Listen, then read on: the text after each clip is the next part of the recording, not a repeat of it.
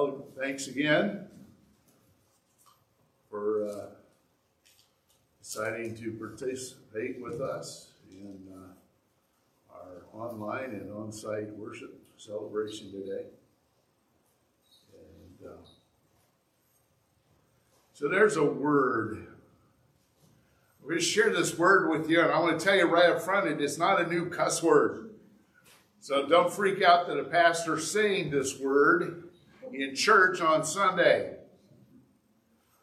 VUCA. I see some of you going, Are you sure? No, VUCA is not a cuss word. It is not a cuss word at all. Uh, actually, uh, this is, uh, uh it's actually not really a word. It's uh, a, it, it's a term that they, uh, the, the military leaders came up with right after 9 11, which maybe some of you are going, well, you sure it's not a cuss word? Uh, no, it's uh, not a new cuss word. It stands for volatility, uncertainty, complexity, and ambiguity.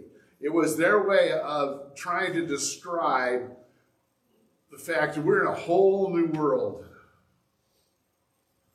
Um, it describes a situation of constant, unpredictable change that's now the norm for our world.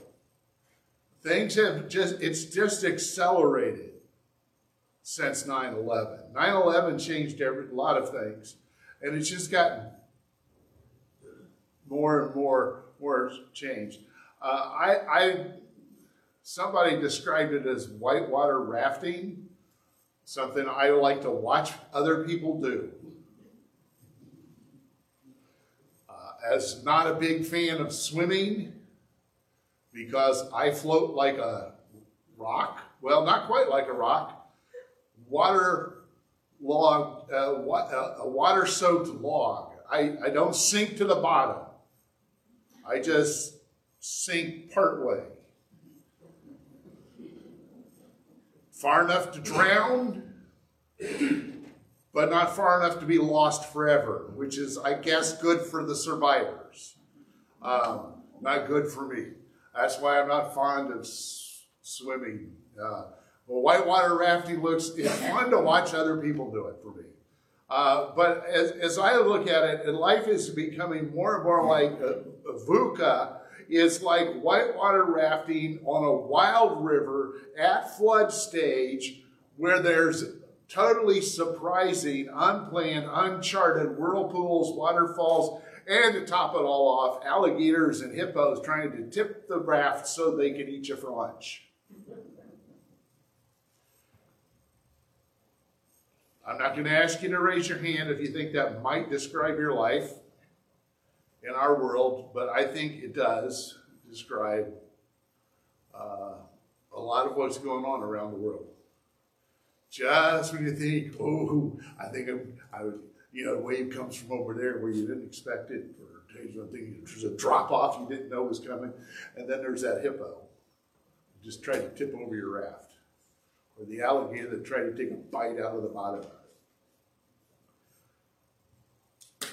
The question I'm going to ask us is Is it really possible to experience peace in a VUCU or VUCA world, a broken world like this?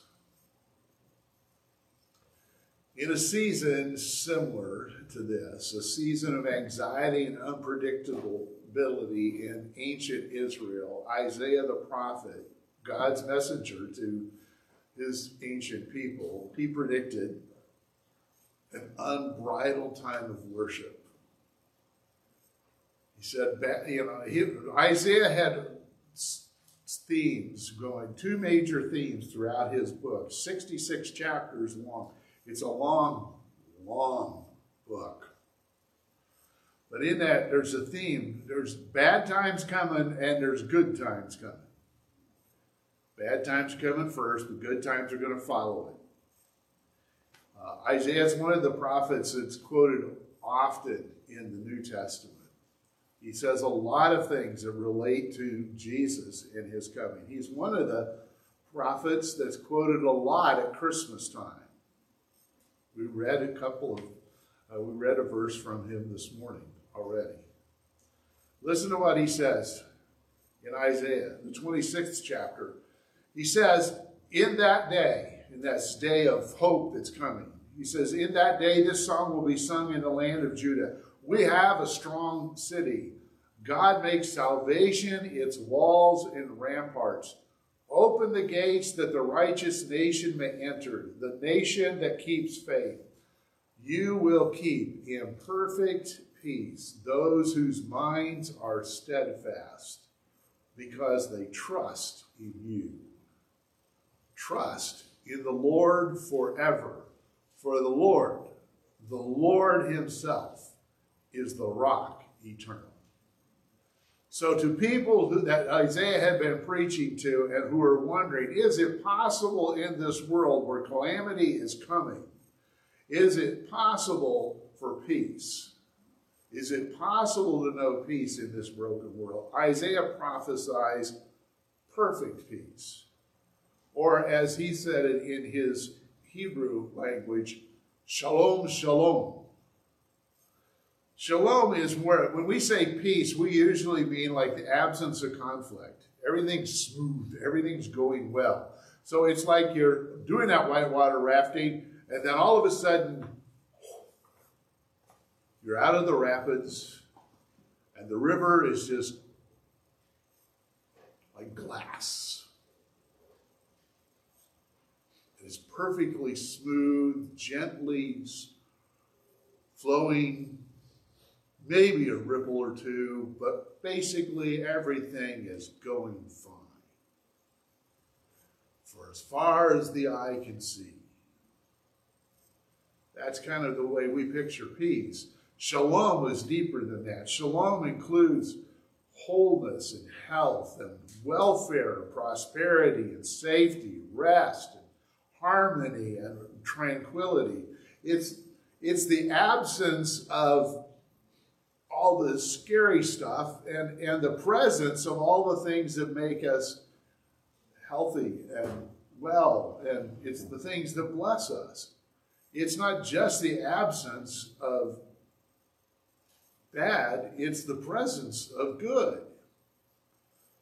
And Isaiah says, You will keep in perfect peace, in shalom, shalom, those whose minds are steadfast because they trust in you.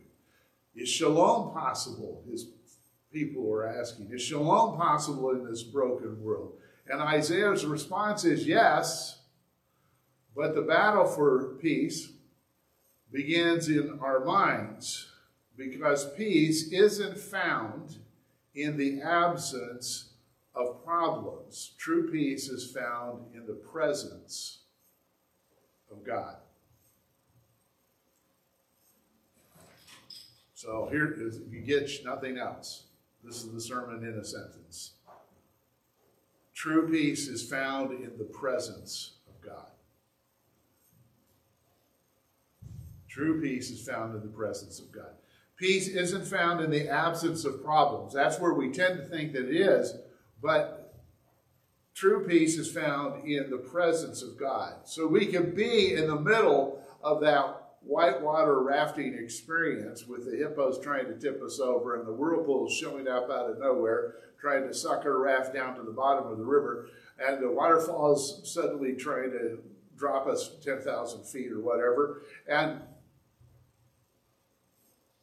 we can still experience peace because God is with us. The battle for peace begins in our minds. The Apostle Paul wrote about the battle for peace in his letter to the first century church in the Greek town of Philippi. Philippians chapter 4, verses 6 to 9.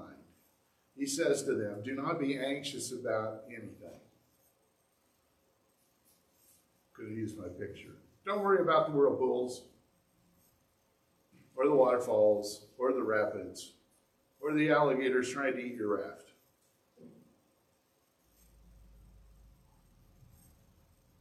But in every situation, by prayer and petition with thanksgiving, present your request to God. And the peace of God, which transcends all understanding, will guard your hearts and your minds in Christ Jesus. This first promise don't have to be anxious about anything as long as you pray, give your petitions with thanksgiving, and your requests to God. And then His peace, His shalom, will guard your hearts and minds in those circumstances. But that's not it. He goes on and he says, finally, brothers and sisters, whatever is true, whatever is noble, whatever is right, whatever is pure, whatever is lovely, whatever is running out of fingers, admirable, whatever is excellent or praiseworthy, think about such things. Whatever you've learned or received or heard from me or seen in me, put it into practice, and the God of peace will be with you.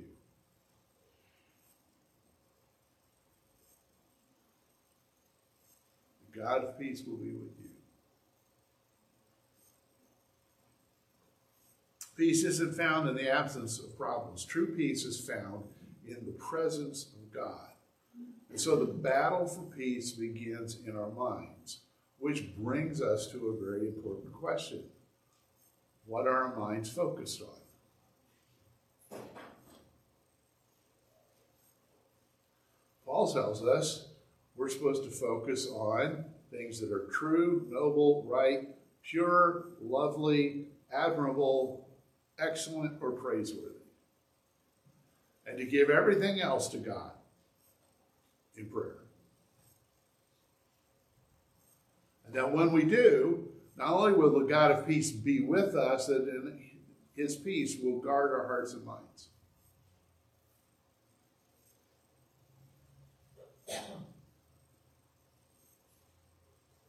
So here's the question. I want to ask you to ponder this. Think about this question with me for a moment or two.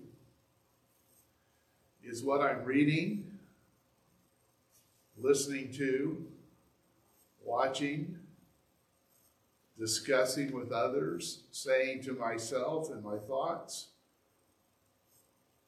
are these things helping me experience Jesus' presence and his peace?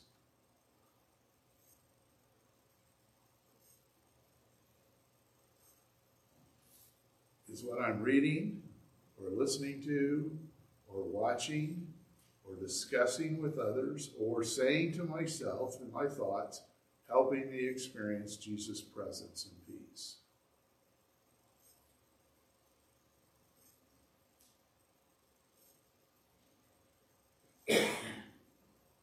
Here's a hint. We can answer the question backwards. If I'm not experiencing Jesus' peace and presence,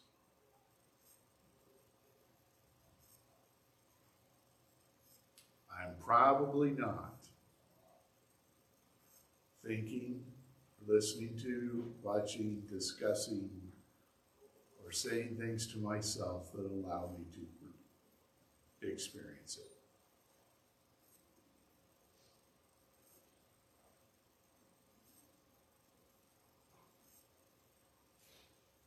We've probably developed habits of thinking ways of talking to each other, talking to ourselves, habits of listening, watching, that keep us from experiencing His presence and His peace.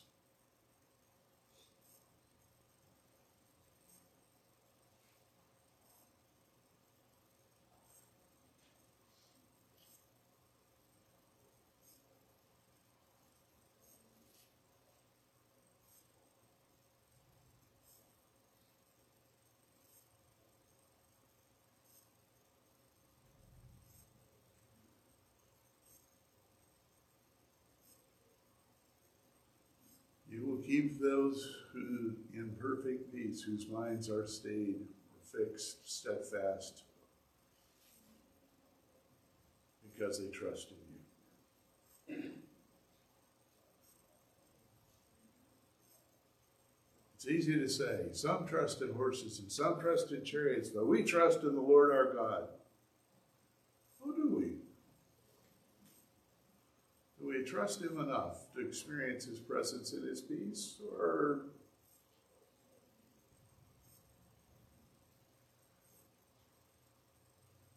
are there things we're still anxious about?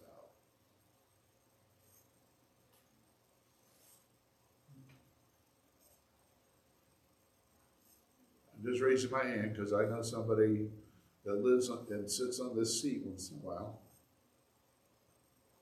most weekly, uh, who still has to fight anxiety and worry. Yes, even me. In case you couldn't figure out what I was talking about, I was talking about me. I, I don't always know peace, and I know why. Occasionally I have somebody, need somebody to preach at me. Or to quote my own words back at me.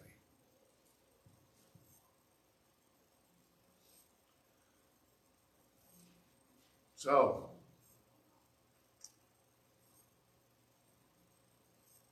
this world is nuts. This world will rob us of peace. This world will keep us from experiencing His presence and His peace. And this Advent season, I want us to change that. We don't have to be robbed of His presence and His peace. I want us to focus our attention on Him. So I'm inviting you to join me in, that. If you are a part of the uh, if you've been using the uh, Bible app, the YouVersion Bible app, I invite you to join me uh, in reading the 22 Days of Peace uh, Bible reading plan. We're going to be doing that, some of us together. Encourage you to do that.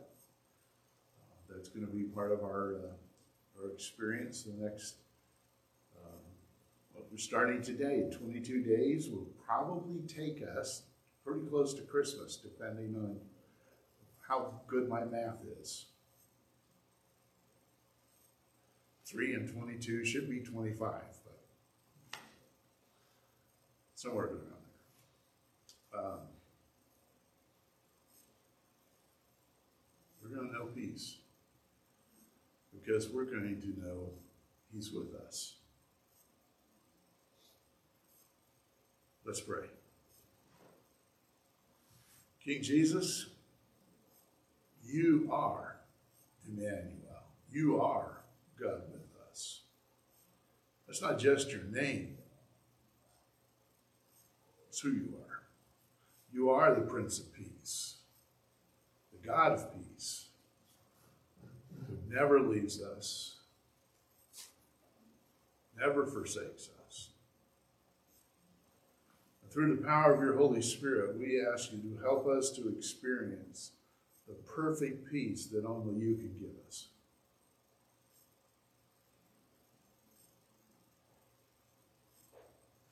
Because of your grace and your love, we receive your peace and release our fear.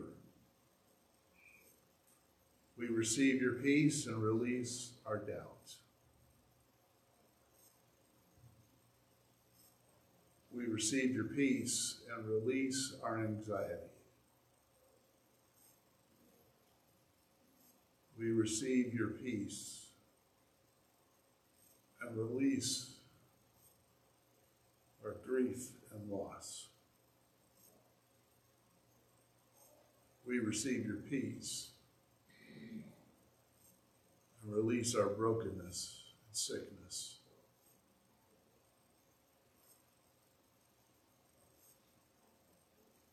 we receive your peace in the midst, in the middle of our storms, because you are with us.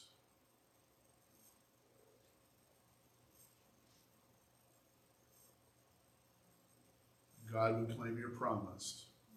May your peace guard our hearts and our minds. May we experience your presence with us in ways that we have never experienced it before.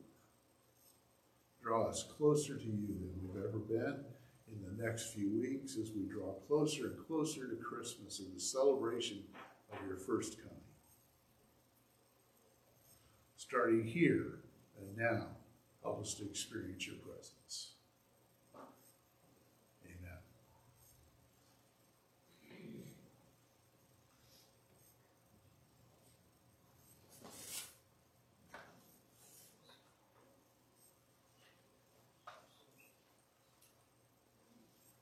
Well, before we do anything else, before we go anywhere further, let's talk. Um, almost two years ago, my phone started ringing. It was the year I turned 65. When I turned, when it, those of you who have turned 65, you know what happens when you, the year you turn 65 and every year after that. During open enrollment season. Have we got a deal for you? Constant barrage of phone calls, emails, letters. We're going to tell you how to get the best deal for Medicare that you could possibly imagine. And about the same time, uh, people found out I was turning 65 and wanted to sell me all kinds of great deals on Medicare insurance and supplements. People found out I was turning 65 because I was moaning and groaning about all the junk that was harassing me. Uh, they started saying, "So when do you, when are you going to retire?" Only 65 for Pete's sakes. But you know, if you ask the same question over and over, you begin to think, well, maybe I ought to consider this. Uh, so Connie and I have been seeking to discern God's direction regarding our future for for the last couple of years. And when will we? When will I retire? When? Where, will we live? What will we do? Um, that kind of thing. Well, we know where we're going to live. Um, bought a house on the south end. Okay, nobody cares. Uh, yeah, we went. We bought a house on the south end. We went. Uh, we want to stay close to our grandchildren. Um, since they all live in Bay City, that kind of became a no-brainer. We thought about moving back to Indiana, but then we did a calculations. That's four or five hours from the grandkids. Yeah, it's too far. That's just too far to drive. Uh, so uh, we plan to, we're get, trying to get some work done on that house to, to make it look more like us and less like the people who used to live there. Um, but then we're going to move into that house. And we also know when uh, I'm going to retire. I'm going to retire at the end of June, uh, this, this coming June, June 24th. Uh, June June 30th in 2024, that's a Sunday. That'll be my last Sunday as a pastor. Oh. Yeah, well, I know. It, it's weird. I got to tell you something, folks. Uh, it is weird. It is weird. For over 40 years, um,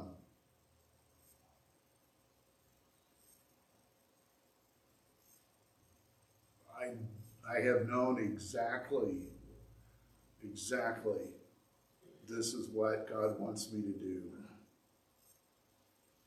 And now he's saying he wants me to do something else.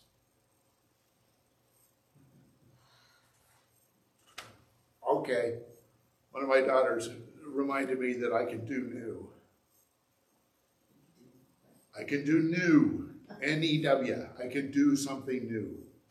Okay. Uh, so, but you know, at the same time, I'm going, okay, Lord, uh, I feel like we, you know, I've been here for 30 years. We ought to probably say something before, like, you know, regulations say six weeks beforehand, and I thought, you know, 30 years, six weeks beforehand is like, uh, that's not nice. So that's why I'm saying something now, seven months ahead. We all need some time to get ready. But my first next question was, well, what do you want me to do between now and then? Or seriously. Um, and um, it was a pretty clear answer. Um, prepare my people to discern my leading. Says you got you all, he concluded, you all need to keep learning about how to know what I want, how I'm leading. And encourage each other to develop an even stronger trust in me. Um, I'm sure God is not done with us. He's not done with this congregation. He still plans, Jesus still plans to build his church. Now, this is unfamiliar territory for all of us. Now, I know some of you have gone through pastoral changes in the past.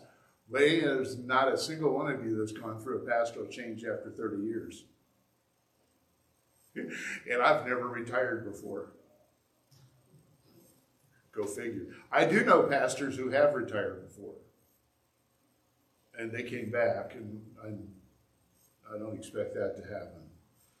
Um, here's the good news we are not left to try to figure this out on our own. The Great Lakes region that we belong to, the Great Lakes region of the Wesleyan Church, has appointed Pastor Wes Coffey to assist us, uh, work with us through this transition. Uh, his official title, I love it, Church Support Specialist. He's going to help us. Uh, he and I have already met once this week, uh, this last week. Uh, I met him last summer, just completely for something completely different. Uh, I like him. I think you're going to be very thankful that uh, God's brought us together. The board is going to begin meeting with him in January. Um, and to uh, further uh, assure you of our, the region's support, before I said anything about this to the region, before I talked to them about what I was thinking about, our regional superintendent, Chris Conrad, sent me an email. I'm going to read you a couple of lines from the email. Uh, he started, the beginning of the email was back in the back in the day, district superintendents went to church, every church every year to speak. Of course, now in a region with like 150 churches, that's not possible. And 150 might be a low number for us. You know, we got three whole states in our region.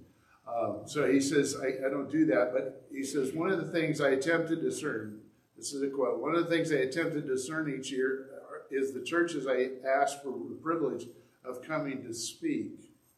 These are the churches that I consider to be churches of influence, regardless of size. I would be honored, he said, if you would consider allowing me the privilege of speaking at your church sometime in 2024.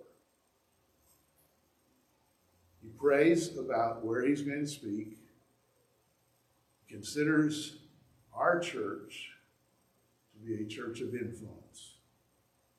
So he wanted to come here to speak. And he's going to be here on Sunday, May 5th. Now, I know that uh, this is a VUCA world for us personally and individually and collectively. We've seen some dark times uh, the last two or three years as a congregation. And I'm not sure that we're, we, you know, can say that the light is at the end of the tunnel yet. Uh, but God, but God, two powerful words that I absolutely love to say. But God is still writing our story. I'm looking forward to see what the Lord wants to give to the Bay City Wesleyan Church. God ain't done. God's not done. So, we've got some work to do in the next few months. It's going to be interesting.